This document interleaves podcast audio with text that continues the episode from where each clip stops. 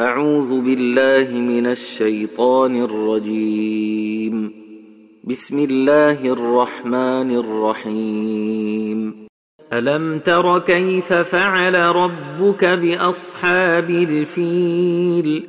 ألم يجعل كيدهم في تضليل وأرسل عليهم طير نبابيل ترميهم بحجارة من سجيل فجعلهم كعصف ماكول